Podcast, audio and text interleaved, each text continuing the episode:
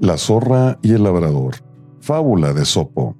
Había un hombre que odiaba a una zorra porque le ocasionaba algunos daños ocasionalmente. Después de mucho intentarlo, pudo al fin cogerla. Buscando vengarse de ella, le ató a la cola una mecha empapada en aceite y prendió fuego. Pero un dios llevó a la zorra a los campos que cultivaba aquel hombre. Era la época en que ya se estaba listo para la recolección del producto.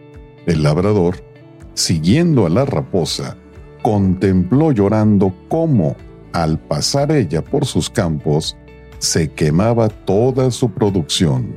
Moraleja, procura ser indulgente, pues el mal que generamos regresa en contra nuestra.